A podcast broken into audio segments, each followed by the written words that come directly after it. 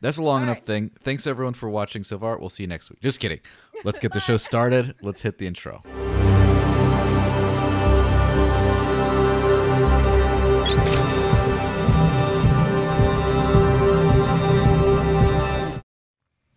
So hey everyone, welcome to another episode of the Digital Cash Rundown. Or this this channel is proudly sponsored by Crypto Canal, even though they didn't pay me, but they're nice to me. So go check out Crypto Canal, all your best videos and interviews and stuff, especially the Humans of Crypto podcast. A lot of in-depth stuff into the human part of crypto. It's a peer-to-peer podcast and we have very few of those out there. So go check out Humans of Crypto. And yeah, welcome guys. So joining me today, of course, is the one and only Eleanor Blanc of Humans of Crypto podcast. Thanks for the big sponsorship money you gave me just now for the, the thing. Making it rain, making it rain on you.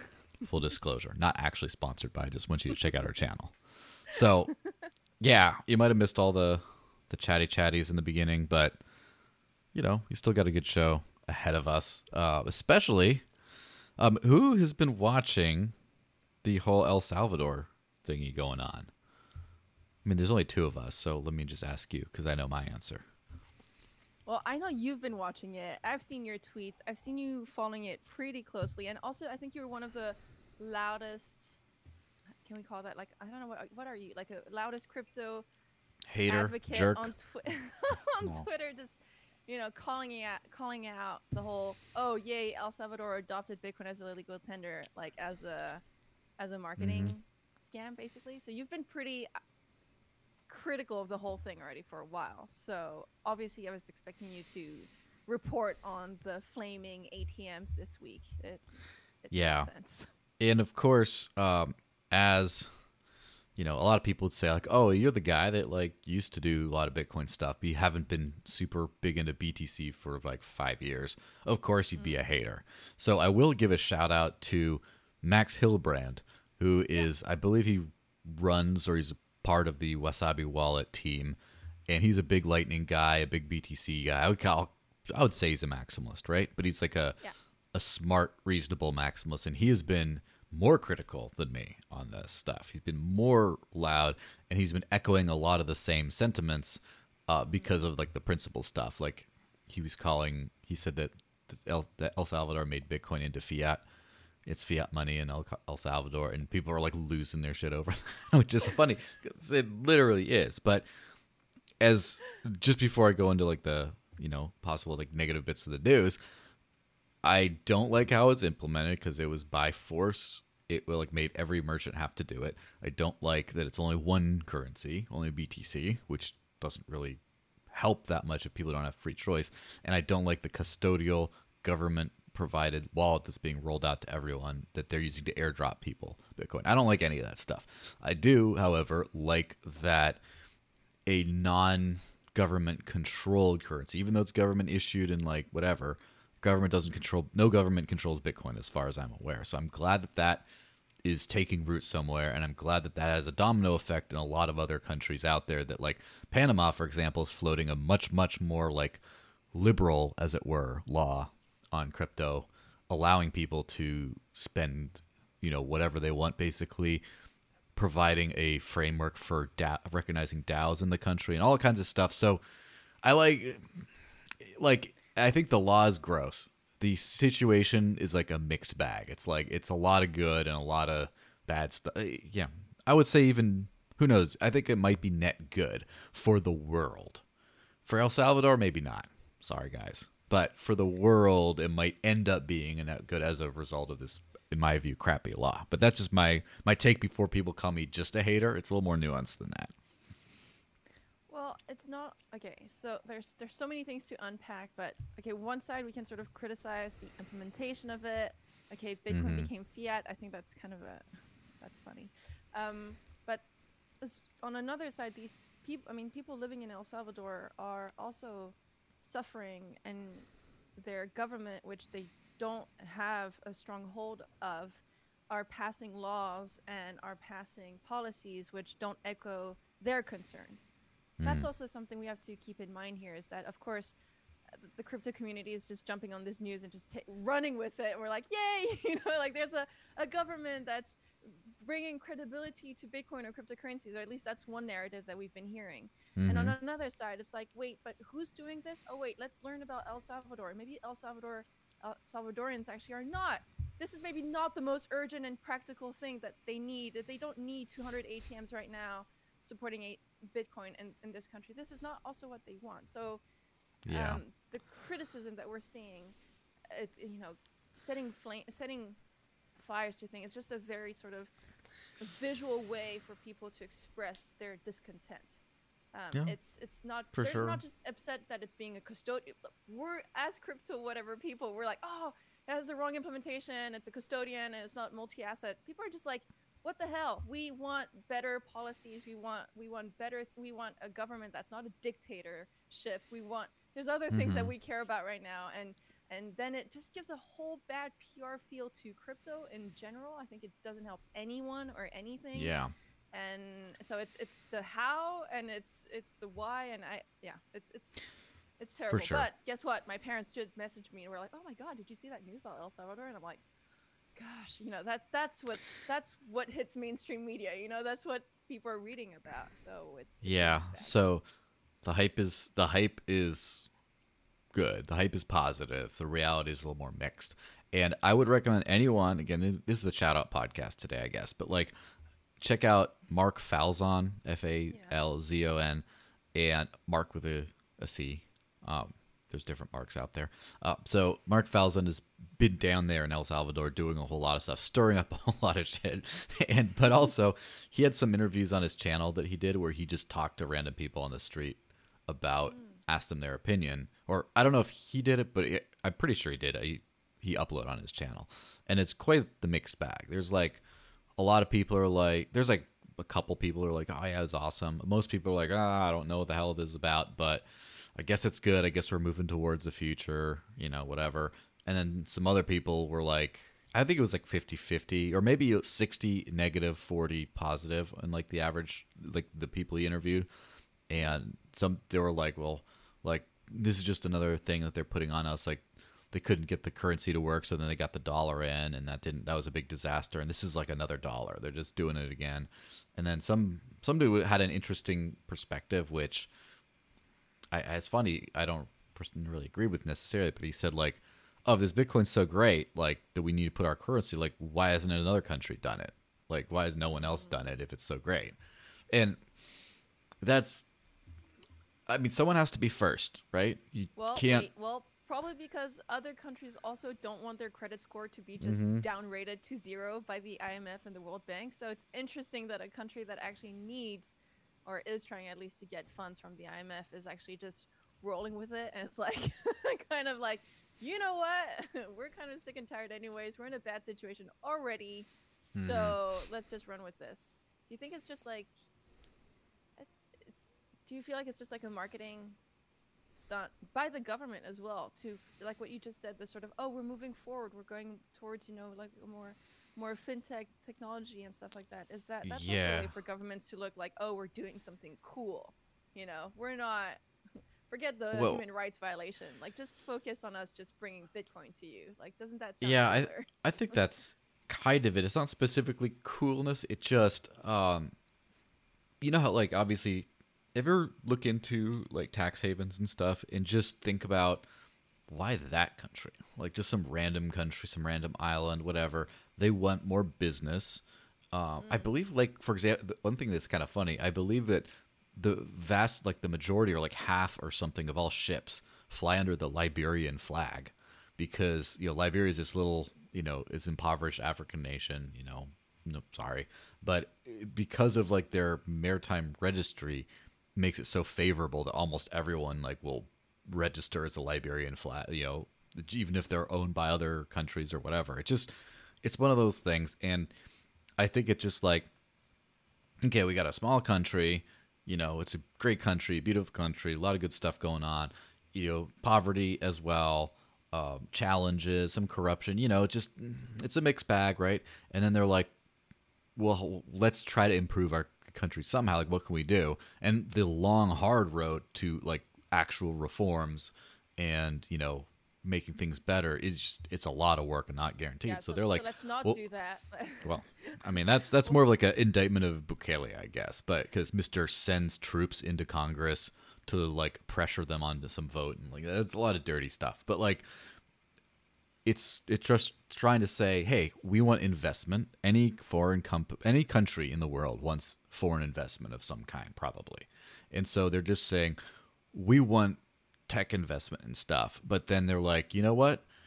we're to make a huge bit of noise where a lot of people who couldn't point to El Salvador on the map now can because they really want to they want to like get to the top of the noise spectrum to get people in. That's probably what it is. It's just like come invest in our country. We're going to make it and- and attractive to tech bros, but we're going to make it really loud so everyone knows. And Mm-hmm. so that's probably what they did.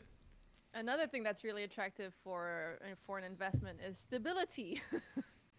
Mm-hmm. stability of whatever's going on. You know, and we don't people that are investing large amounts. They just want to make sure that the the political aspects are in Yeah. check, that the governance is in check, that law and order is being applied, and okay, accepting. I mean, bringing sure, it, it made a lot of noise. I, I Mhm. wonder what the the return is going to be for El Salvador, and it's Well- not only just that government, but for its people. That Um, uh, that rolls right into this ATM thing. So they built a bunch of Chivo ATMs. Chivo is the app that is used by the government to like give everyone their their crypto stuff, and they have like ATMs which supposedly you can use to get like cash out of and stuff. It's a little sketchy because the app isn't working so well, but basically a, a, a mob came in and defaced it and set it on fire and stuff, and they're just like with like slogans of like signs saying like democracy is not for sale and stuff. Like they just think they've been sold out to the gringos or something. And mean, it you doesn't know, look good. I mean, from Yeah. perspective, it's like, what the hell's this thing? Imagine Yes, it was just like an ATM for like Skittles. Like, it would feel the same thing. And now you only have one treat, and the whole you cannot have any other candy but Skittles. And then we have. I, I'm Mhm. just. This is the most random example I could find, but that's how it must feel. yeah, Why? What's this thing have to do with anything with our lives right now? How is this improving uh, our healthcare? How is this improving like anything? To Yeah. I don't know. I think it's fascinating. And so you were saying the app doesn't even work. I mean, how Mhm. freaking? It's like okay, we actually you're spending money. El Salvador is all over the news. Great for the wrong reasons. Our situation is not better. So yeah, let's set fire to these weird machines that you've set from hell with this one company that no one knows Yeah. about. It's- and of course a a single protest, or I mean, there's been a few, but like a protest of like a I don't know what is it, a couple hundred people or whatever it is, is not indicative necessarily of the whole population, but it is indicative of some people being pissed off. And uh, the thing, is- yeah, the app. So the app has not been working very well. There's been a lot of like bugs and and there have been a lot of restrictions of if you can receive or send or all this to where some people think, oh no, it's a cus- it's like it's not real Bitcoin because you can't get real Bitcoin out of it. It's just all a fraud. And then no, no, no, but we, we got some out. But then it's like a lot of back and forth. And so I think the dust needs to settle. But as I, I predicted, again, Mr. Profit over here, which any idiot could have. It's not, it's not just me, but that this would be an absolute disaster of a practical rollout. Like, because you're, it's not just, yay, it's legal, you can use it which that's fine. Then people get to implement it whenever they're ready. But it's just like everyone has to by this day do it. And by the way, everyone's getting thirty dollars, and then all of a sudden there's a scrambling deadline of like, oh shit, we got to get things in order. And then, I mean, how many times does Coinbase go down? You know, so yeah, I, I I just feel like for okay, so some I guess one part of the narrative would be like, wow, so El Salvador being so risky and trying new things and go them and, and we shouldn't bash them too hard because you know they're trying and they're being pioneers or whatever. But crypto is supposed to be and I'm sorry to be like the sort of the the mom Deb- here, but like the Debbie Downer. the downer, like the crypto Mhm. boomer. But crypto's Mhm. permissionless. Like I don't understand why we're celebrating a government making Bitcoin a legal tender. Anyone in El Salvador today could choose to freely, voluntarily could choose to send, accept cryptocurrencies for payments, for their salaries, for whatever. mm-hmm. it didn't have to come from the government, especially not from this government, which apparently is is just not listening to their population and what they actually want and need today. So, yeah, again, it's it's weird Yeah. news. It it just it's yeah. I, I probably think their credit score is going to go down, so they Mhm. will not, or they'll have difficulties getting that uh, one billion loan from the IMF. The IMF is like, well, you know, mm, that whole Bitcoin news thing, that's not really on our agenda. That kind of pisses Yeah. us off. That's not really good. You know, in your review sheet of if we give you money or not, that's kind of like a no because you're doing stuff that we don't Mhm. like, and you're supposed to push for like CBDCs and stuff, and not just accept. Don't, you know, whatever. Don't feed the the cryptomania that way. Um, so that's kind of on a macro level. I feel like El Salvador might have shot itself in the foot. For crypto itself, it doesn't change anything. It just reminds us as a space to sort of always to always discuss having self custody, being able to use a cryptocurrency wallet where you have your own keys to make sure that we're not just replicating the current banking system and you know copy pasting it and slapping onto a country like if that doesn't do more harm than good mm-hmm. I- uh, no excuse me that does do more harm than good so, Yeah, that's for sure. It's be interesting to see how it goes because it's definitely a gamble because there's a lot of risk, and we're we're not talking about the right or wrong of the situation. We've already established that, but we're ta- uh, talking about the gamble because on the one hand, you want like again the IMF getting annoyed at them, just all the bad press from you know stuff not working, and then discontent with the people and all that other stuff. Like it's clearly, and especially if they did this huge bold move and it just does not work out at all in the end, that's like a huge step back. The president probably is going to get out of there. You know what I'm saying? It's it's, it's a disaster. Now, on the other hand, I guess what they're hoping for, like especially when they, oh, we kept on buying all this Bitcoin and stuff. It's like, well, if the government buys a lot of Bitcoin, and then the price doubles by the end of the year, and they haven't sold, you know, then they look really good. And also, if a lot enough footage goes out there, people buying their McDonald's with Lightning or whatever the hell they're doing, and then a bunch of tech bros like, oh, that's cool, and then they're tired of like the the schemes in the West, especially the U.S., the regulatory schemes, and they just say we're going to move down there where there's no capital gains, and they all jump down there. It could provide a net boom to their economy. So, but it's like it's a gamble at this point, right? I mean, and I already expressed that I don't think that that's the right thing to do anyway, but like it's a gamble to see, you know, if it works. Sure. I mean, I think gambling is fine, but when you do this at a macro government governmental level, Mm-hmm. I'm sorry, this is the Swiss talking in me, but stability, security, Yeah, um, Swiss stability. education brings more wealth in the long term than quick, fast, and loose marketing schemes. I mean, we saw, I think last year, the whole talk about Petro and Venezuela, you know, and everybody was like, oh my God, you know, Venezuela experienced crypto and they're launching the. I feel like this is just another like repeat of that, like in a more weirder way. I, you know what? Good point. Mhm. El Salvador didn't launch their own coin. I guess we're learning. Like we're going, you know, maybe like Yeah, next going year, a good direction. Yeah, maybe uh, you know what? That's my positive spin on the whole thing. It's better than L than the petrodollar. There we go. It's Yeah. not great, but it's not as it's not worse. It's So as we bad. got this um question here yeah. from the super chat. Is Eleanor Blanc living unbanked? If yes, how long? If no, why not? Oh my Well, god. aggressive right out the gate right there. You know. I am persecute the witch. very uncomfortable. Um, I am not unbanked. I am still banked, trying to not be as banked as possible, being as in much in crypto as possible, making Mhm. as much crypto payments as possible in my business and in my personal life. Um, but no, I am still very much uh, banked. Yes, and I hope that answers.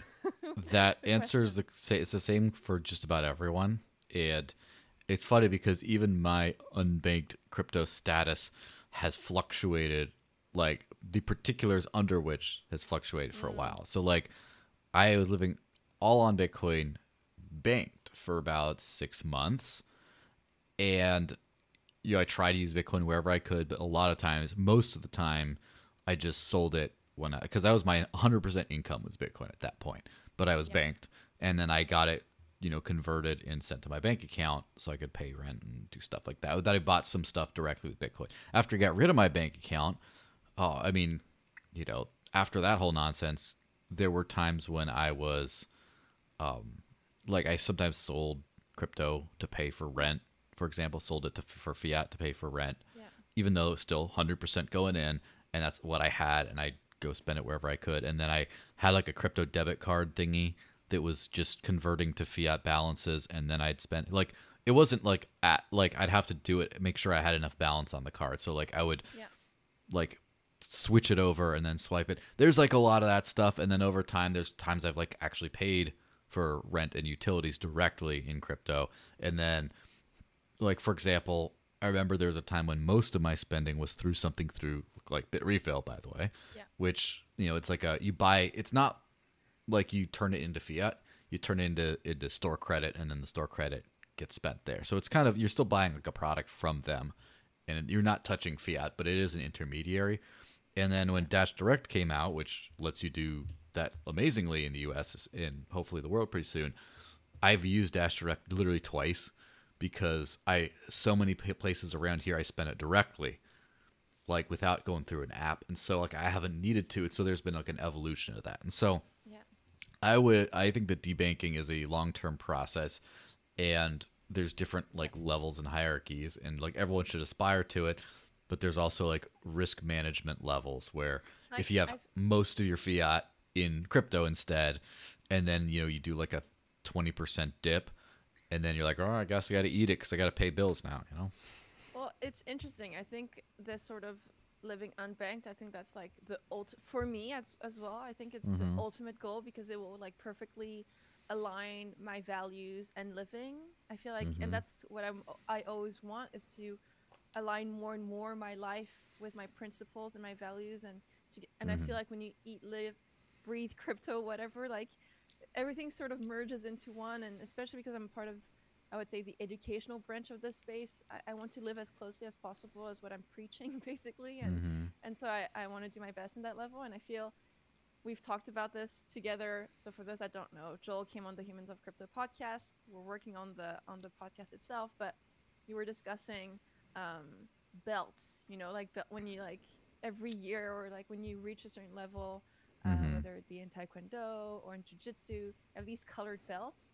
And I feel Mhm. like I'm still like a white, yellow, because that's the reference that I know from judo. Like I, Yes. still, I feel like I'm a yel- white to yellowish Mm-hmm. belt level of the unbanked spectrum, and I and I would love at some point, you know, to get the to, yeah to just sort of grow and and and g- go further and pursue this. And there's this whole venture which is in the making. I mean, I started this. Mhm.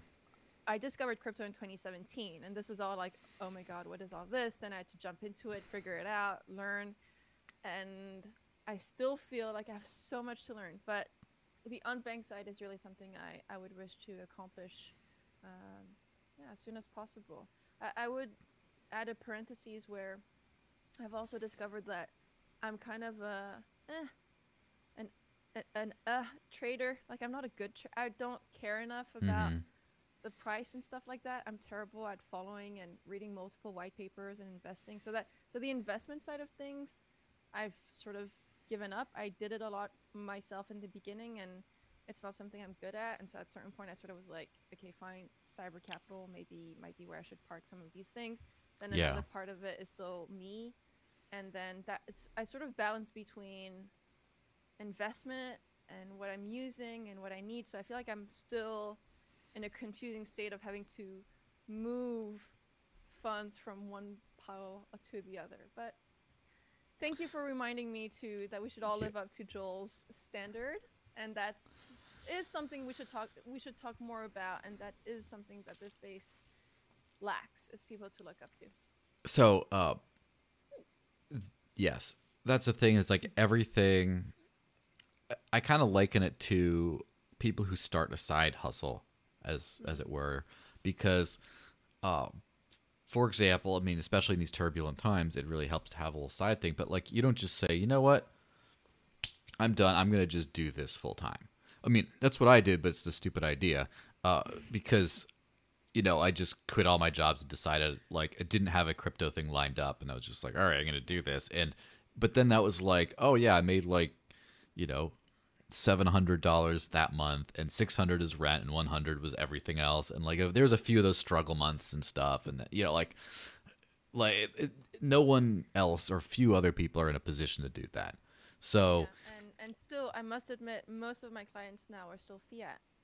I, I Mhm. do push and I do give discounts for clients that pay in crypto because Mhm. that's my way of encouraging encouraging Yeah. them to pay uh, using cryptocurrencies. But even even my crypto deep dive clients, even though they spend Mhm. three hours with me learning about cryptocurrencies and DeFi, some have paid in crypto, but it's not the Mhm. majority Yeah. the majority just default back to you know give me your IBAN and I'm like yes but this is also if you Mhm. want I can also I, I like to use BitPay for my professional invoices hmm uh, using crypto as well. But then I can just you write with BitPay you decide if you settle in fiat or in crypto but then it's a nice accounting tool and everything and people enjoy the the QR invoicing sys- uh, it's just we're getting there i guess. It's not it's definitely not mainstream and it's not not everybody wants to pay you in crypto so. Yeah, but it, it's fun if you get someone to try, even if they don't default to it, just to see what it's like. Um, and Lucky Boy in the chat, well, lucky boy, it's your lucky day, says, Hey Joel, I beginner. I want to learn crypto. Please recommend me YouTube channel. Well, you're watching a good one for some of it, but you'd have to pick the right thing. So you're on YouTube, Lucky Boy. And if go to the playlists and there's how to live on crypto and I'm going to be adding more videos to that series very soon because you know there's there's more new stuff that came out, but also uh, there's some. eh, I'm to get political in just a second here, but but basically to answer your your um thing, there's that, and I also have learned by the way because someone a friend of mine was just like, oh, I hear so you're in the crypto stuff, like I don't know anything about it, like can what can you recommend that I read or anything? I was just like all my stuff is a little more specific. It's like, well, here's how to use this. Here's how, but like, what is it? Why do I care? And so at one point, I'm going to do just like a big long, like, for absolute, like, you know, for the grandmother or whatever. Be like, what is it? And just be like, what is it? Why do I care? And then that'll be able to do that. And at that point, lucky boy, it will be your very lucky day. But in the meantime, can, I, look. can I plug Yes. Yes. Yes. By the way, spon- proudly sponsored by Crypto Canal. Go to Crypto Canal and check this out. Um, yes, so shield Crypto Well, Canal real quick. yeah because well just because the question is so appropriate thank you so much for asking that lucky Mhm. but basically one part of my business as well is education and i i do paid cra- paid classes so crypto deep dives are three hours private lessons for people Mhm. that really are maybe already in crypto already have some crypto and really want to go further but every last wednesday of the month at 6 p.m. Central European time, I do a one hour Crypto 101 class to get the basics in one hour. So it's open Mhm. to all, it's free to attend. You can find me on Meetup. It's the Crypto Canal Meetup, and you'll find the Crypto 101 sessions, which are really fun. They're open to all. People can ask questions as well. You can feel free to remain anonymous, but for in that class, I cover what is money, blockchain fundamentals, consensus algorithms such as proof of work and proof of stake, and I end on a cryptocurrency wallet workshop. So everybody that attends the class, if they send me a cryptocurrency address, Bitcoin Cash address, then I give them at least one euro worth of Bitcoin Cash, and everybody learns Mhm. how to save their private keys and, you know, and then you Yeah. can go into your rabbit hole with Bit just. Just a fast forward version of, of getting the fundamentals. So that's Crypto 101. I'm going to show up with glasses and a mustache and then give you an eCash address by accident and then, you know. Does it start with a three? Is it is it or a Q? Is it because I, I Probably. flag those? I always tell people like, what's the the address format? yeah.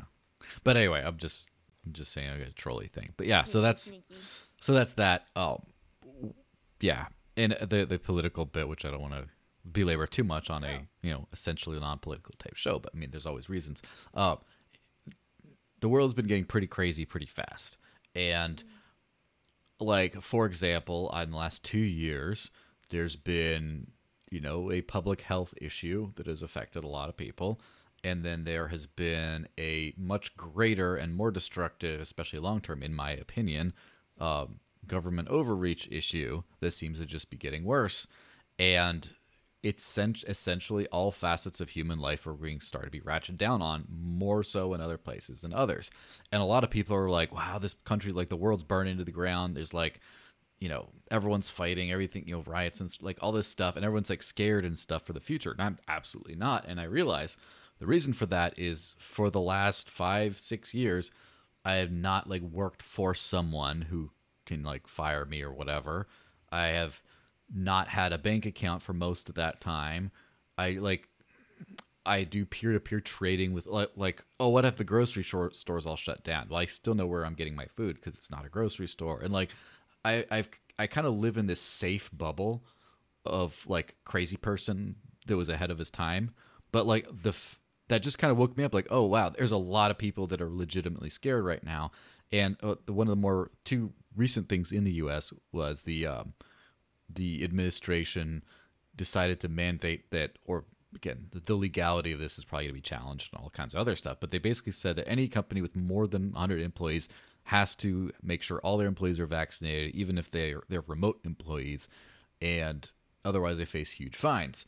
And a lot of people are quitting their jobs over this. A lot of companies that don't want to do this, that have like 108 employees, are firing eight employees so they stay under the eight. Like there's there's a lot of stuff, and a, a lot of people I know have been saying like, "Hey, can I get into crypto? Because like I, I, I, I see I'm gonna have to leave my old like." There's a lot of stuff going on, and so it just made me realize that this like, ah, oh, I should show people I live on crypto stuff that like just because I do that and it's my expertise, it's more serious than that. Like it's, I could help people hopefully because you know I should take this seriously because people could Wait, live in. weren't?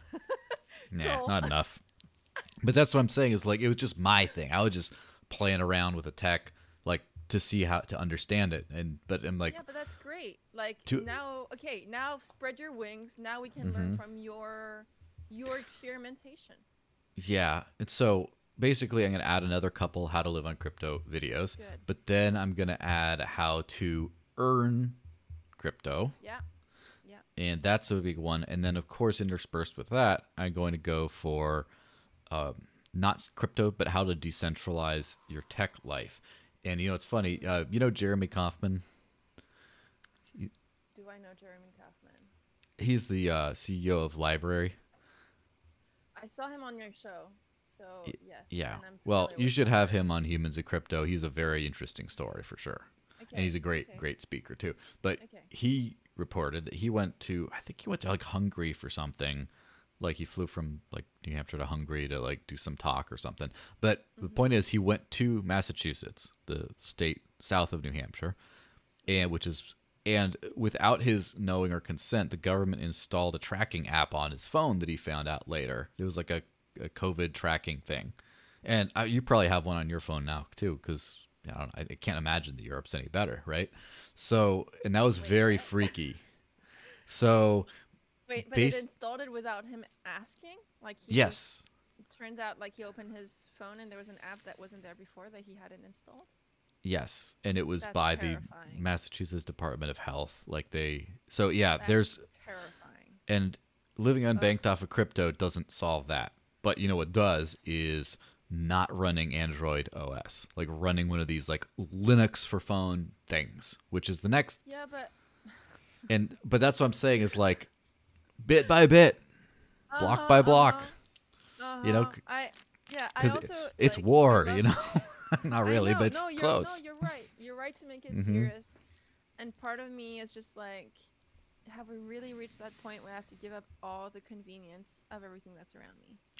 It's Well, that- a, and I get it. Like we've been talking about crypto. It's not the you know whatever. And you know I tell it to everyone. You know the price for freedom and liberty is eternal vigilance. And you know what does that mean? Mhm. What does that mean to have a vigilant life or like a But that's the thing yeah is it's- I don't like I've done things bit by bit to where now I don't realize them anymore. So I Mm. mean, obviously, you know, everything I have is like bought straight with bought with crypto, unbanked, all that stuff, right? Um, Yeah. This phone specifically is in like a prepaid setup that's not attached to my real name because most phone plans in the U.S. are. This is not as weird in Europe. It's Hmm. it's not as weird in Europe, but in the U.S. it's very weird. Everyone has like a phone plan that's attached to their identity that they No, pay every month. The, in the Netherlands, you need if you want like a plan, Uh-huh. like with data Yeah. and stuff like that, you need to give your name. And, Yeah. and more than that, you need to give your social security number. Yes, this one no, none of that touched the phone. So, but like now that I I got that How? now. I'll show people how if they want to, but it might Yeah, be US US series, applicable only. Yes, no, but really, it. so now that I now I just have a phone. Oh yeah, and I just pay my phone bill on Bitrefill every month, and but the, it, it's not like it's inconvenient now that I I did that step.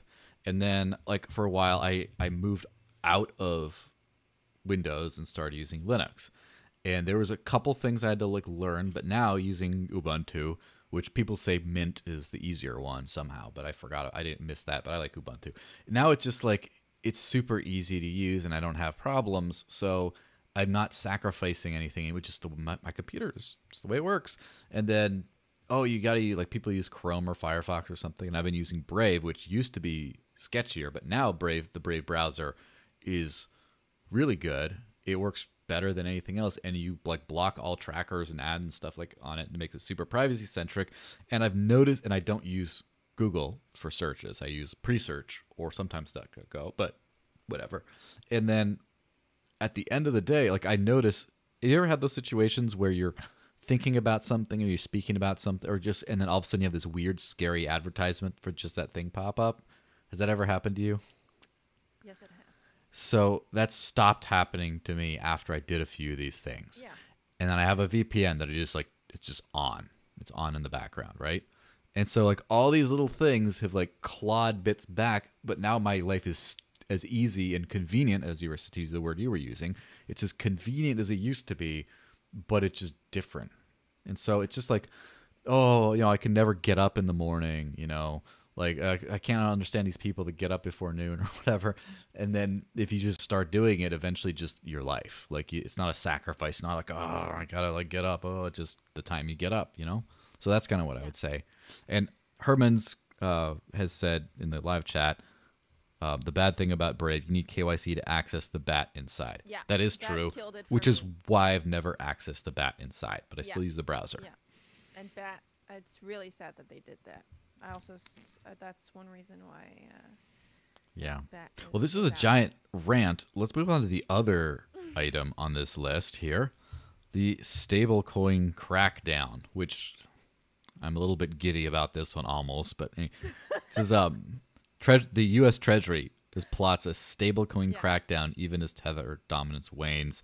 The Treasury Department is reportedly preparing a review highlighting challenges posed by stablecoin redemptions and the effect of a possible run on the crypto asset market they call it, you know, they ho- they want to mitigate most urgent risks associated with Tether, and then uh, all this kind of stuff. So, what's your hot take before I, you know, go be a mean person for a little bit?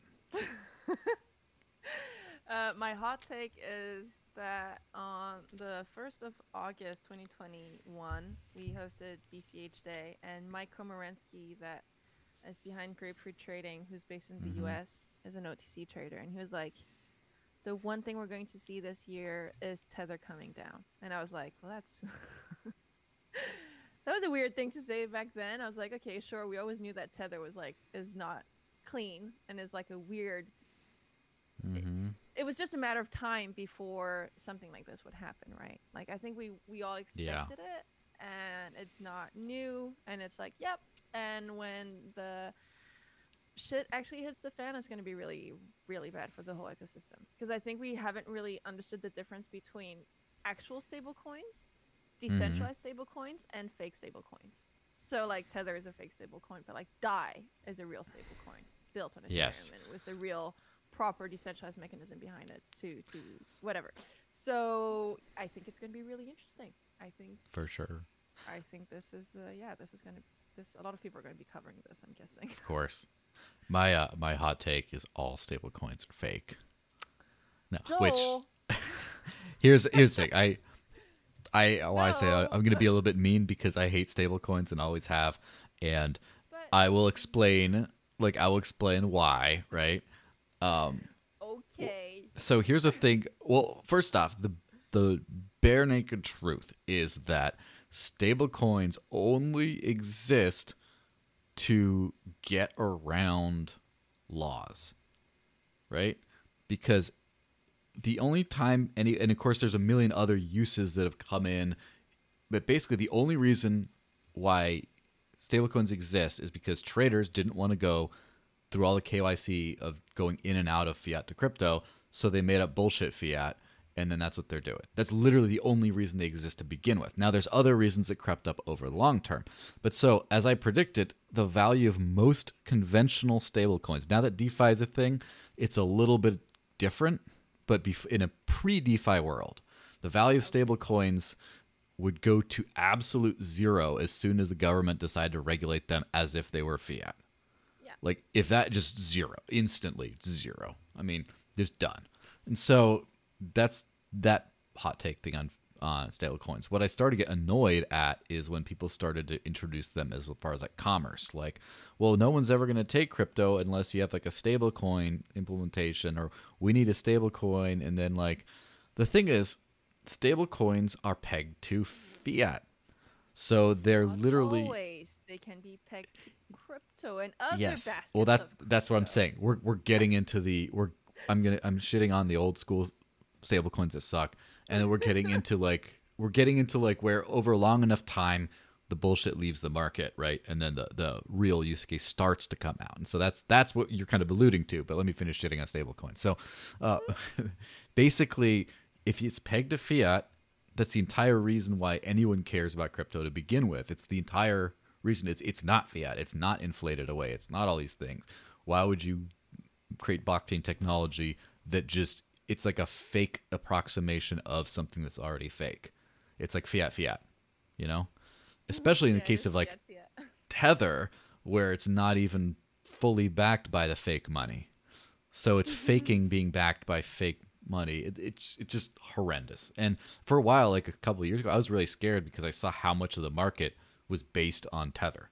And like if tether went away i'd be like man i'm gonna have to like start begging on the street for scraps or something because everything could tank so that's on that now as far as like and I, I hate to be like sounding like a maxi when I say this kind of stuff, but like Bitcoin should be the stable coin, right? Or whatever the top actual store value coin that anyone uses. Or let's just say Bitcoin crashes and Bitcoin Cash becomes the one everyone uses and it's number one. Bitcoin Cash would be the stable coin. Considering the number of uh, transaction happening on that network. Sure, but what it sh- one of those things should be like the stable coin. It's like Okay, fine. it's The like reference. Which that should be the reference. Yeah. Yes. And so when you're talking about baskets of things to that's a little bit more complicated. So first off, with DeFi, you can't have fiat. It's not just that regulations don't let you can't put fiat into DeFi because it's not on the same system. So you need a stable coin if you want to do that. It's still like a temporary trading measure, like as long as people care about fiat. But like if fiat's like like let's make a, a Venezuelan bolivar uh, stable coin. How about that? so that's just all I'm saying. Now, as far as like pegged to other baskets of goods and blah blah blah, like yeah, okay, that's a little bit more of an advanced traders kind of a thing. But it just drives me nuts seeing like people doing like we we're not going to see merchant adoption until we have a stable coin. I'm just like Yeah, no, I, I never bought that one either, but I think I also have something against. Not something Yes. against, but those that really crack me up are like the stable Mhm. coins, okay, pegged for, for like gold or silver. just Yeah. have gold or silver. Yeah. Like those are like those use cases. I'm like I roll my eyes, but they're still around. So you know, people I don't know buy into these type of things. But yeah, the whole stablecoin world getting regulated, what or you know SEC looking into it. Sure, uh, it it makes sense. They it you know it is something weird in the market that we have.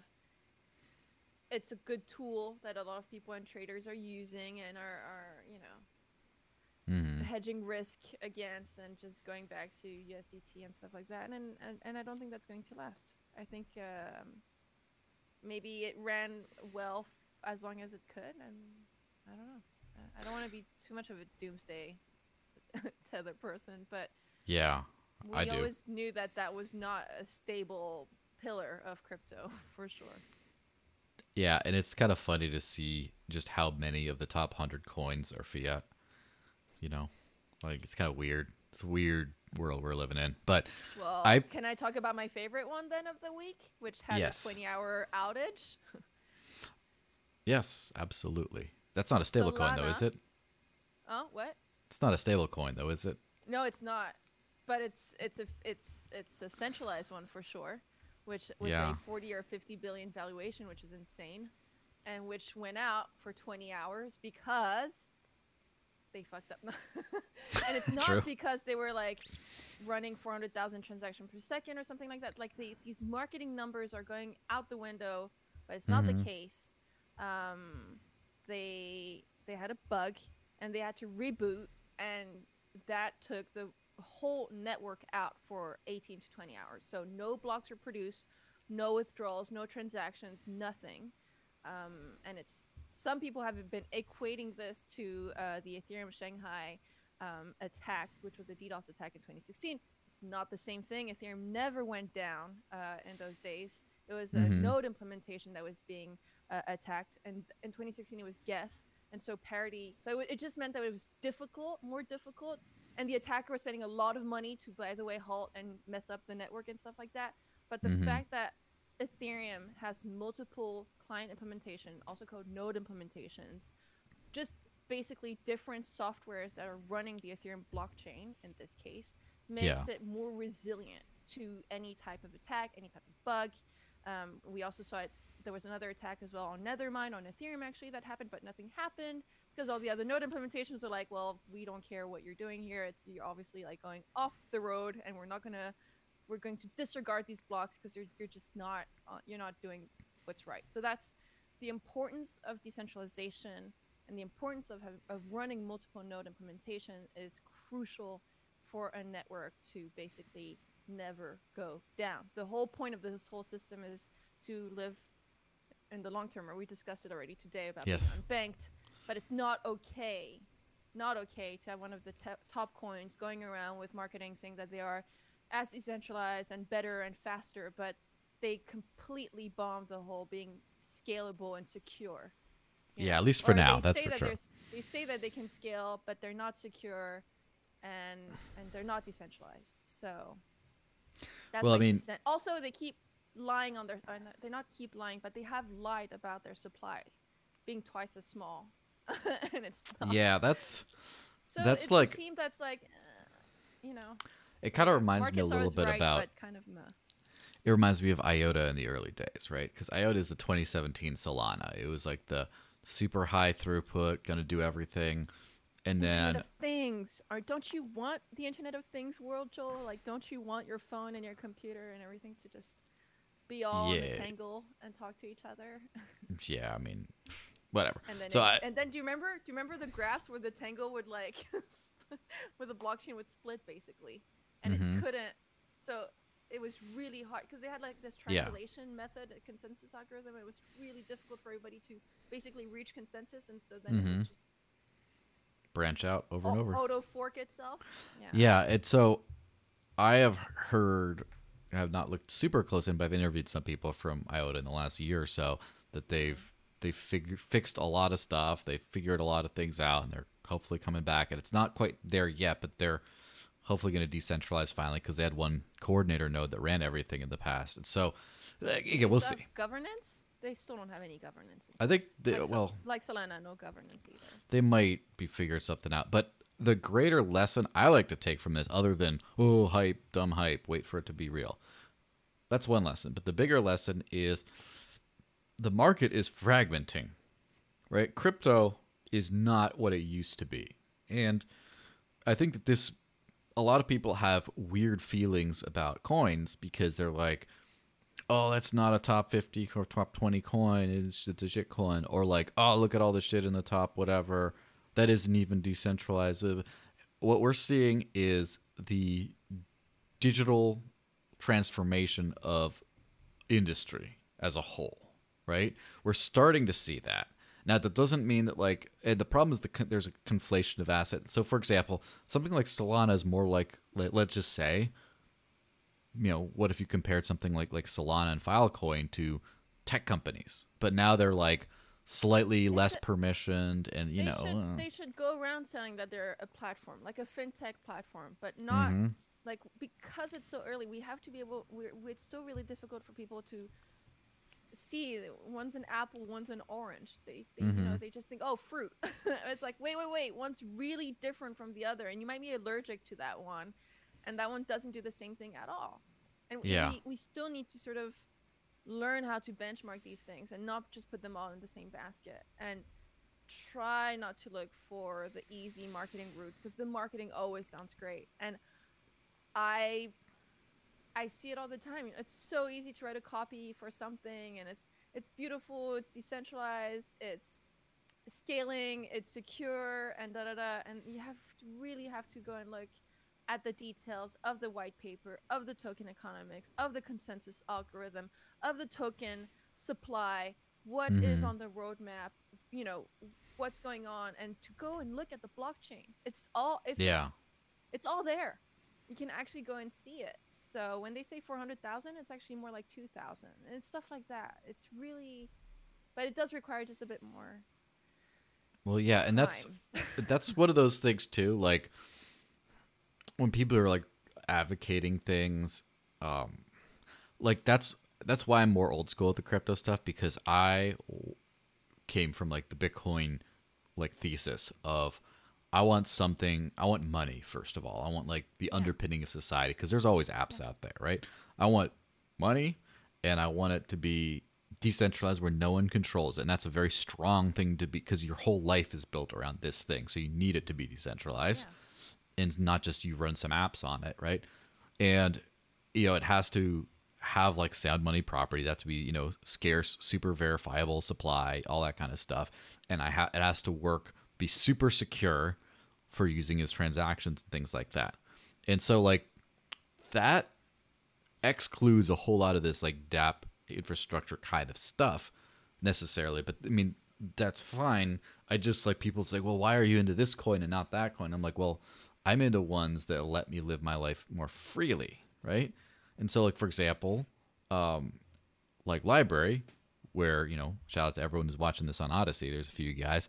Um, that allows me to live this, do this job that I do, um, freely, right? Without worrying about, oh, YouTube's to take me down. Don't take me down, YouTube. But even if you do, I'll be okay.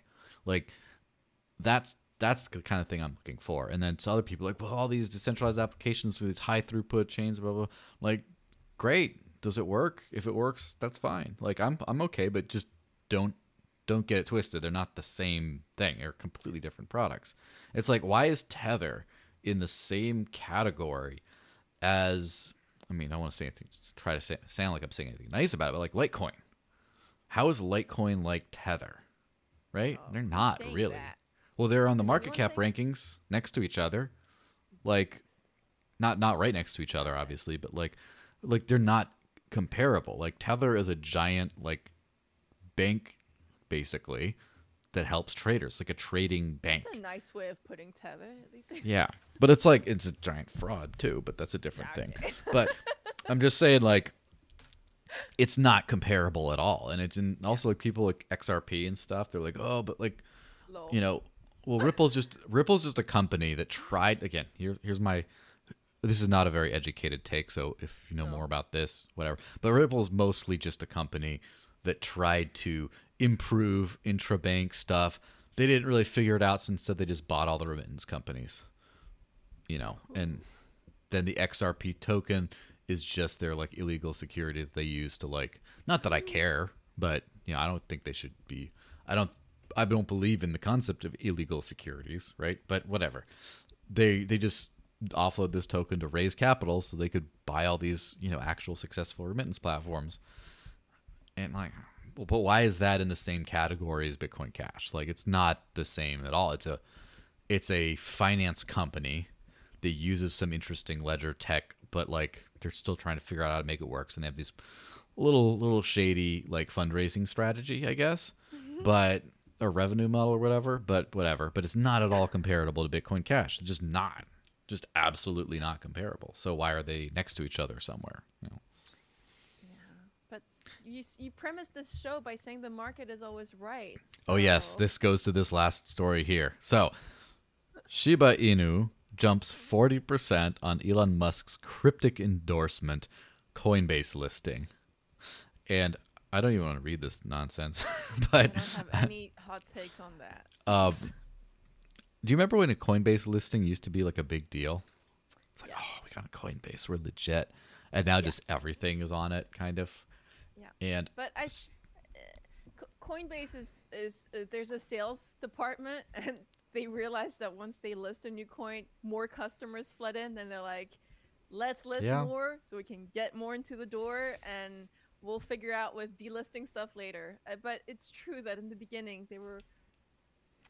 It, it meant something, I guess, to be listed there, and that's why they were. Oh, we. That's how we used to compare exchanges, right? There was like the Mhm. legit ones that like didn't list everything under the sun, and then there was the others that were like anyone can list, or not anyone, but like pay us and we'll list you. And yeah, the good old Um, pay to play days.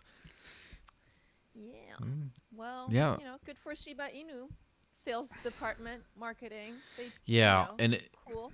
Why it's not? the it, you know what's funny is it's the ultimate um useless coin because it is a useless coin based on a useless coin you know I mean, we like to get very meta into this space. I think. I think people like trolling. I think people like jokes. I like. I think people like. It's the internet culture, right? So it's like, yeah, it's a meme of a meme Mhm. listed on an exchange that was not supposed to be memeable, that was yeah kind of building its. I I think I put Coinbase in like the same branch as like I don't know Kraken or I don't know other exchanges that are just a bit more conservative, more institutional. yeah Do they do they want to go after the Binance crowd? Maybe. I mean, Binance got so much slack, so maybe the sales department at Coinbase is like, okay, how can we like, how can we get all of these users to our to our ship? Yeah, okay, we need to start adding more funky stuff so that they would like us and we might attract more of these types of traders. I don't know. yeah i think that um binance is what coinbase wishes they could be and will be someday but you know the the funny thing about like so dogecoin was like a real crypto it still is by the way like a real proof of work cryptocurrency that just had a, like a bunch of emission like a ton of coins get kicked out and it was like fast and cheap and like that it was created as a joke but like a fun thing to like tip people on the internet. So like because people were starting to be like oh bitcoin's valuable i don't want to be tipping little bits here and there all the time. And then they're like well doge it just there's more all the time. You can dig for doge in your little computer and spit more out. It's just like a fun whatever. And so then it's time came and went and then people stopped trying to develop on it and it just kind of was like on its way out. And then you know elon musk starts doing his nonsense which yeah, i think he knows it was nonsense so i'm not going to come come on too hard and all of a sudden whoa top 10 crypto oh my gosh it's getting listed and all these like companies like bitpay adds it as a payment option when no one's going to be paying with this stuff but it, it's funny because it goes back to the only way i can make sense of that nonsense is people want to make money. And if this stuff goes up, because Elon talked about it, people who held Doge made a lot of money. And if there's demand, all these companies are going to integrate it because, you know, it makes a lot of money. And so I kind of roll my eyes at a little bit of this kind of nonsense. But in reality, first off, I'm happy people make money on their on their own stuff. I'm not interested in that. I'm doing what I'm interested in, and it's going very well. Thank you. So I don't care. Uh, on the other hand, if those of us see those market valuations and do do not like that the crap is so well valued and the good stuff is not, think about it. The good stuff needs to find a way to actually provide value to people instead of have all this potential value. Say it works so well, it's like this. You're gonna be free, you know, or like oh privacy is number. Like okay, you, you tell all these, but like make it work for someone. Like make people pay you for it. Then you know, then it'll be worthwhile. Like, I mean, how many times?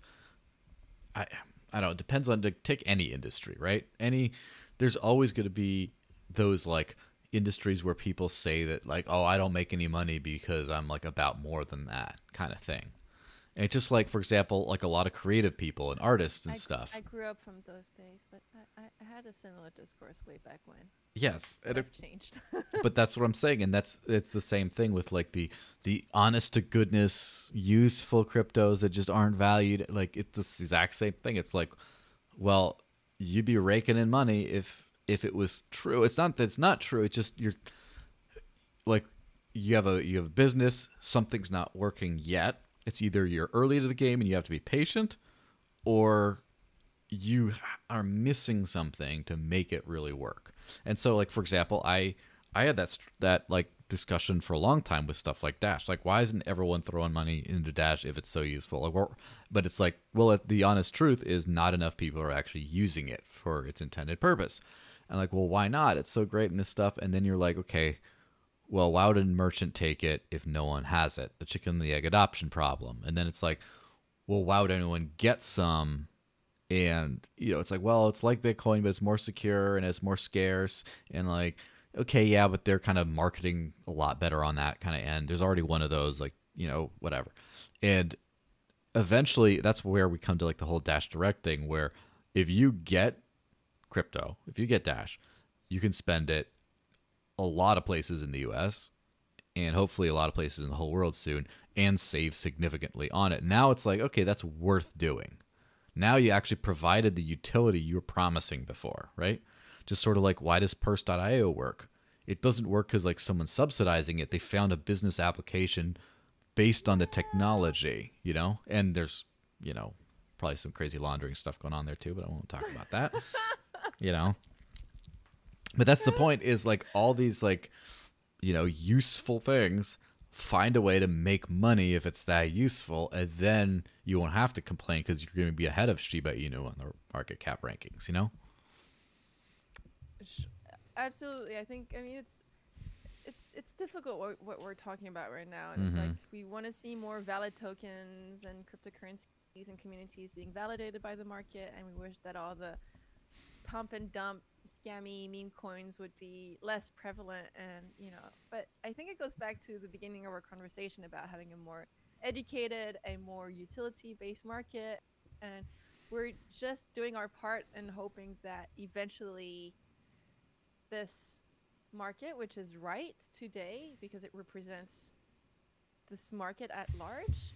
We just Mhm. hope that in the long run, in the long term, that fundamentals triumph and that actual value of and these are not small things but the actual value of decentralization of censorship resistance more than just getting cashbacks but yeah the og narrative narrative and i think we've already like joked about being crypto boomers on another show but Yeah. yes to actually better it's better than fiat and it's not just it's it's also more than money it can also be programmable money and it's a very exciting world and defi is is here and it's a real market and kyc aml and swift and you know international bank settlement you know uh, deals are something not of the past but are definitely some things that are being challenged today. And you had like sort of a little political apartheid before discussing what's happening and sadly or for the best i don't know I, I feel like we were kind of doomsday people like even more 2 years Mhm. ago when we talked about crypto and said oh Yeah. you know be careful the bank oh be careful the government and people are like oh my god what is that that felt so out of reach that just felt just weird but the flip side of all of this what's been happening in the world these last two years is that also more people like you mentioned are questioning the system are leaving their jobs apparently because of Mm-hmm. the new policies that are being passed people are questioning more and more they have more time at home maybe they're valuing their lives better re- questioning what they're what they're doing and Mhm. they're questioning their investments they're que- suddenly they're sitting down and thinking wait why am i getting negative interest now you know maybe 6 Mhm. months ago or a year from now they, they wouldn't have sat down and to just take a moment to think about these things but we should there's a part where we this whole health issue is i think helping people to also question what's happening it's scary and the only thing that brings me some kind of hope are cryptocurrencies like there's not much Mhm. right now to rejoice about but the world of cryptocurrencies, the world of self custody, the world of censorship resistance is, is out there and, and and needs tools today and we and we have the tools today. It's not like we're like Mhm. in 2008 and we're like oh my god yeah let's occupy and then we're like oh hmm, scratch scratch. It's like kind Yeah, of what do we do? you know that and then what? Like today we have tools. We have wallets. We have things that are easy for customers like like uh, me and i'm putting him in the, noo- the noob category. Like i i you Mhm. know i wouldn't have known how to run a wallet or do a transaction in 2010 11 12 like um, when i was talking with paul uh, Puey from edge wallet he was discussing him onboarding people to the armory wallet which i've never heard of or used and he said how that was a nightmare. And him Mhm. describing that wallet and on and doing a meetup actually and, and bringing people to this wallet is what triggered him later to create the edge wallet. So we're are, we're moving forward. You know if if more guys like paul are out there creating products that are easy to use convenient bring privacy bring convenience without you having to jump through 300 hoops and i'm not saying it's always like that sometimes it's just about Mhm. changing Sometimes it's just 200 like hoops. yeah but Mhm. and another person to follow, and we've already mentioned her as well, is Naomi Brockwell. Also, great series on how to basically live a more conscious Mhm. life in this day Yeah. and age where privacy and civil liberties and just freedom as a whole is being challenged. And cryptocurrencies are one way, just one way to live a bit freer.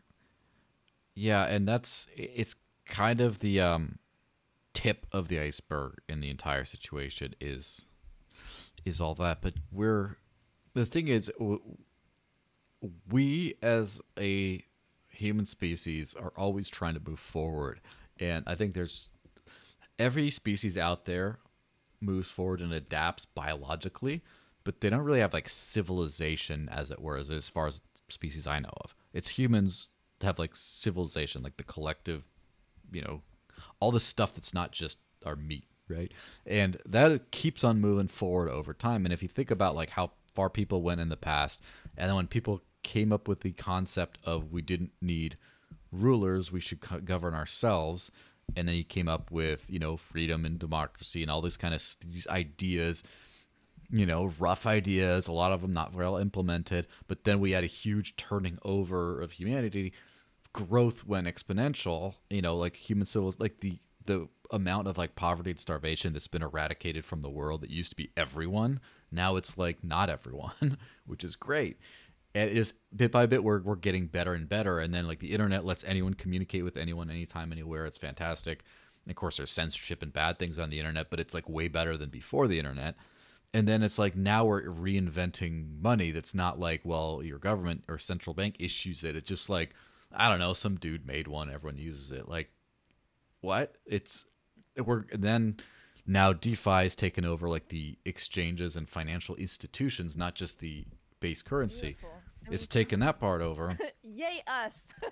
yeah, and just Yay this space! and uh, then you know decentral like for example, everyone I know basically is on encrypted messengers right now. Like there's the occasional person who isn't, but even like all the old people I know are on it and stuff too. It's just like it's so beautiful. Everyone's using Signal or something like that, and that didn't exist not too long ago. And so all this like little hacker man nonsense that like people like me, but honestly people a lot nerdier than me were doing back in the day. Now that's like mainstream. Not I'm not sure if it's mainstream mainstream, but it's kind of mainstream. Like it's getting out there, and like I know people. I'm like the the last person to be still using Android OS, right? The old Android kind of whatever they call it, and I'm gonna. That's like the last thing I haven't changed, and I'm gonna change that, and then you know, then I'll be completely de-Googleified. I got to get rid of my Gmail account too. It's just too much is too much is like tied up in. I have other accounts, right? Like Proton Mail, right? But just the the Gmail one is too. Um, you know, it's just there's too many people that still email back and forth on that, and like like a bit uh, clawing it all back, but pretty soon it's just going to be a regular person is going to be completely unplugged from the system. And it's like, wow. Like, and so I want to, that's part of what I'm doing. I'm going first. It's just like, you know, it's like, just think of any kind of situation where, um, like for example, you go explore like a new place, or like let's just say you go like going to go vacation in a new spot, but then you know your friend or whatever he he was there two weeks ago. He's like, oh yeah, I was there. Yeah, this this place sucks. That place better. Like he just tell you what you oh don't watch out for your purse because the monkeys will steal it or whatever it is. Like just to go before. So I'm trying to be that person to start doing what I hope people do. And sometimes I might be like, yeah, don't worry about it. Like, don't even bother. It's too difficult to become decentralized today. But that's not what I'm finding out. I think it's very possible. Do you want to close the show on this moment? I think this is like that's what people Yeah. should just remember. Well, is that's that the it's second. all possible, and that it's not, you know, that it's in arm's reach, and then if we have pioneers like you, just kind of teaching people, and yes, it's serious. I know you were just joking about it and being like, yeah, I Yeah. was doing this thing before, but no, it's really serious, and so you have to like put out guides and step by step and like those sort of how-to stuff, and just like this is my guide to live on bank done, and then. I know you've already Mhm. done videos talking about the experience and talking about what it's like and where you how and everything and you've talked to me about it as well but we we need that and we need that now well, that's the number two. couple of years That's the number two takeaway from this thing. Number one takeaway is check out the Humans of Crypto podcast on Crypto Canal and give it all like, share, subscribe, all that kind of stuff. But also check it out on Odysee, even though it it doesn't have like the good picture on it and on Odysee and stuff. Even though I leave super chats and no one ever answers them, but it's still it's all it's all good.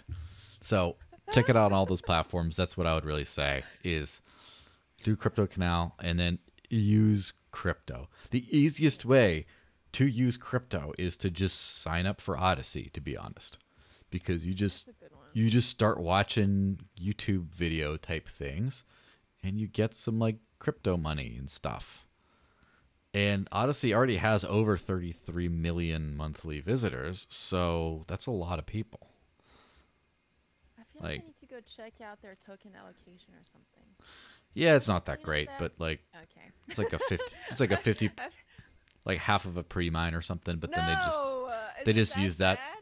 Yeah, they I don't know what it's something big like that, but it is a proof of work mined coin. So even though like a big half of it is just being used by like the development company, you can still mine it and stuff. But you know it is cool. Well, that's something we should ask Jeremy Kauffman on why the why the why such a weird token allocation from the get go. Yeah, it's because I think it was in the pre-ICO era and the pre-DAO era. Really, I mean, Dash had kind of done it, but no one else had by that point. and it's just like there wasn't like an elegant way of getting startup capital to just build a cool comp like block, decentralized blockchain project. So they're like, well, you know what? We're just gonna start with half the tokens, and then everyone mines the rest, and then we'll just. Hey, it's worked out for them so far, except for the um the SEC doesn't like them very much, uh-huh, Uh huh. Interesting. Um any yeah. other places? Any other tools we should give to people before? Like, what's another place that you like to use? to get crypto, Hmm. um, if you want to take a plunge, go to Bitwage and get your salary converted. You know, Um, I'm trying, but that's what I'm saying. I haven't done my research for the earn crypto part. Go to Mm. Oh, cointr.ee, Cointree. people can give you money. Ooh, I give my Cointree? I'm going to give my Cointree link now. Yeah, cointr.ee slash black blanc, right? Yeah. Let me put it in the live chat. no, There's also like read.cash. That's for BCH Mhm. more, which is like sort of like a medium thing. And if you write like quality articles, you might, you know, get some support and you can get tips that way. Yeah. Um, those are always good. There's there's a million little ways, but like I'll, I'll make some videos detailing the whole Yeah, the whole thing eventually. cool. But yeah, Cool. so I dropped the Cointree in the live chat. Everyone go and check out her stuff, and let's just wrap this thing up. Um, who's on next week? I think I might have Naomi on next week. I don't know, but she's always fun. Um, yeah, so that'll be good. I'll tune in for Yeah. that one. That's Yes, really nice. tune in for that one, and she's going to hopefully monopolize the conversation because she's smart and also speaks Yes. very quickly Yes. because of all her shouting down maximalists on CoinDesk or whatever she does. Um, Does she have to? Yeah. Does she have to face up a lot of that? A lot of. Yeah, she's like the only only smart one on on CoinDesk, but whatever. So anyway, Well, go her. Go her. Go her. So- tune in for that show. all right, Thank you for having Hum- me, Joel. Always No problem. a pleasure to to talk with you. humans of crypto, check it out, and I will see you guys next week. Thanks so much for listening.